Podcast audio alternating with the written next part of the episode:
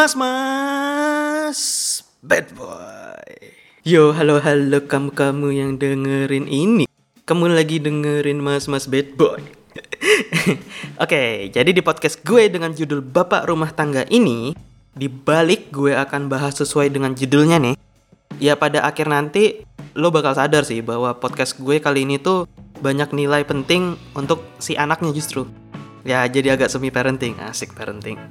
Ya gue agak fokus ke anaknya ya karena buat lo nih yang belum punya anak justru dengan lo paham tahap perkembangan anak anjir bahasanya serius banget lo kayak refleksi diri gitu coy. Jadi lo bisa paham nih kalau lo merasa lo itu rusak eh bahasanya sadis. Ya misal lo ngerasa masih kurang baik nah lo bakal sadar bahwa ya lo itu masih bisa belajar banyak banget coy. Santai aja Ya, caranya belajar persiapan punya anak.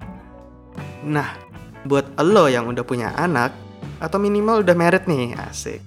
Ya gue doain abis dengerin podcast ini, anak lo dan anak gue suatu saat nanti gedenya jadi orang keren yang baik. Asik. Amin. Klarifikasi bentar. Gue belum punya anak, tapi ya berdua dulu boleh lah ya. jadi di sini gue akan menceritakan sebuah kasus nyata yang bagi gue sih, ih anjir keren banget mereka. Sebelumnya, demi alasan privasi, gue nggak bakal jelasin detail banget ya, apalagi nyebut nama. Tapi tetap cerita gue ini fakta terjadi. Ini bukan podcast non fiksi. Oke? Eh, ini podcast non fiksi. Nah, uh, gue paham cerita ini karena kebetulan gue kenal dengan orang-orang yang mereka melakukan aksi sosial dan salah satunya itu fokus ke parenting. Jadi gue banyak belajar dari mereka semua. Nah ceritanya di suatu wilayah Pulau Jawa. Jadi ada sepasang suami istri nih, yang suaminya ini geolog berpendidikan tinggi banget. Dan dia kerja di pertambangan terkenal. Di saat yang sama, si istrinya juga kerja dan istrinya ini ya orang penting banget, tapi bukan pejabat pemerintah. Ya artinya mereka ini sama-sama susah buat ngelepas pekerjaan mereka. Hingga suatu saat, cit cit cit cit, mereka punya anak. Lebih dari satu, bukan kembar. Nah, baru nih akhirnya keputusan sadis mantap jiwa muncul. Si suami rela melepas pekerjaan super kerennya itu. Ya, alasannya sih jadi mereka sadar bahwa anak harus tersentuh oleh kasih sayang orang tua dalam perkembangan hidupnya. Anjir gue terharu coy denger pemikiran kayak gitu. Ya si suami ini yang udah pendidikannya aji gile ini demi anaknya dia sampai bisa pakai dua panci sekaligus nih barengan buat masak pancake supaya dua anaknya itu bisa sarapan barengan. Ya, itu ceritanya ya fakta beneran terjadinya. Oke, intermezzo sebentar. Gue yakin nih, buat orang yang nggak paham cerita lengkapnya tadi, pasti deh mereka udah jadi kayak netizen yang suka membuli. Kayak gini nih. Ih, suami apaan tuh? Nggak kerja, di rumah aja. Mentang-mentang istrinya banyak duit. Swadis mulutnya. Ya, kecuali dia komentar di sosmed sih. Oke, gue yakin nih, lo yang dengerin ini pasti ya nggak kayak gitu kan ya tapi buat lo yang masih suka ngomong kayak gitu, tobat bentar. Habis itu kita bareng-bareng belajar helikopter view. Asik. Oke, balik ke inspirasi cerita fakta tadi. Jadi kata kuncinya adalah anak butuh orang tua.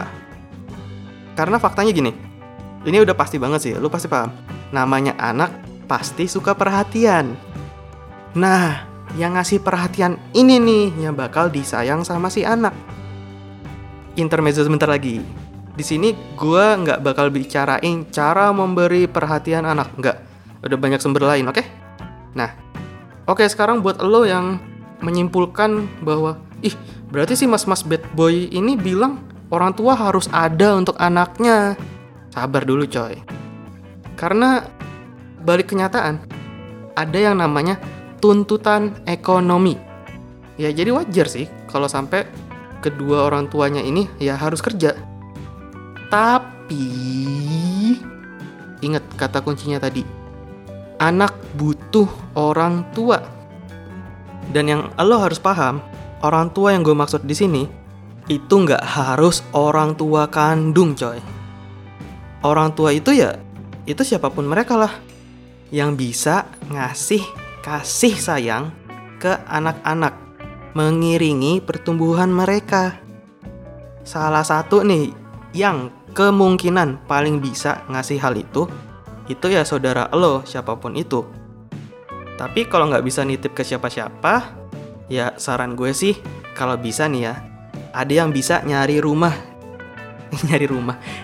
Ada yang bisa nyari duit dari rumah.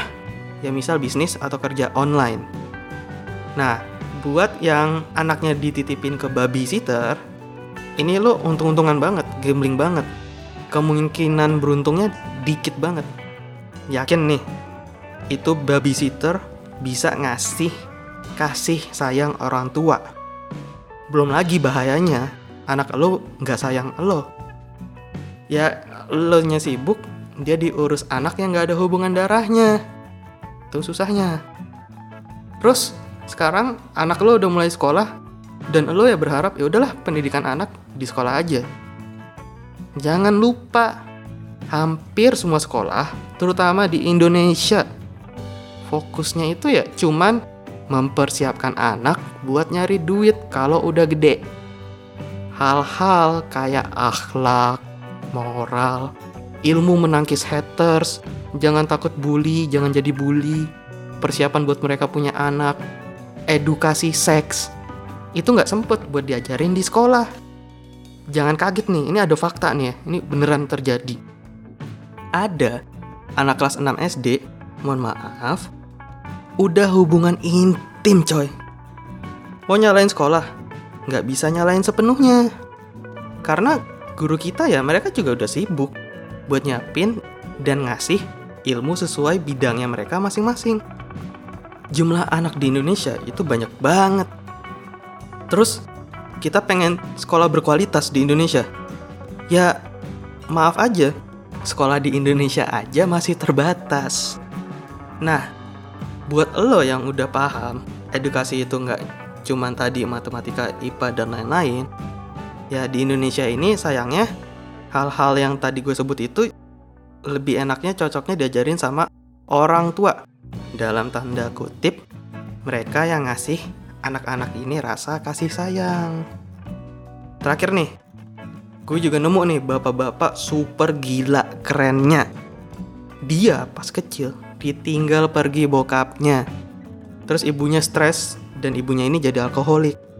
Pas bapak-bapak ini udah jadi bapak-bapak kayak sekarang, justru si bapak ini dengan nama Rob Kenney, Rob Kenny, ya itulah dia nggak mau anak-anak lain ngerasain sedihnya nggak ada orang tua. Akhirnya, dia jadi youtuber buat bantu siapa pun dengan kondisi serupa. Nah, sekarang langsung aja nih, cek YouTube-nya. Nama channelnya itu That How Do I. Oke, topik podcast berikutnya adalah Quarter Life Crisis. Wah, ini krisis dari semua umat manusia nih. Dan yang mungkin lo udah ngalamin atau sedang mengalami atau akan mengalami. Ya, semoga gue bisa bantu lo. Dan buat yang punya ide nih mau topik apa biar mas-mas bad boy bahas, kalau gue paham, pasti gue jadiin podcast. Oke? Okay? Hear me soon!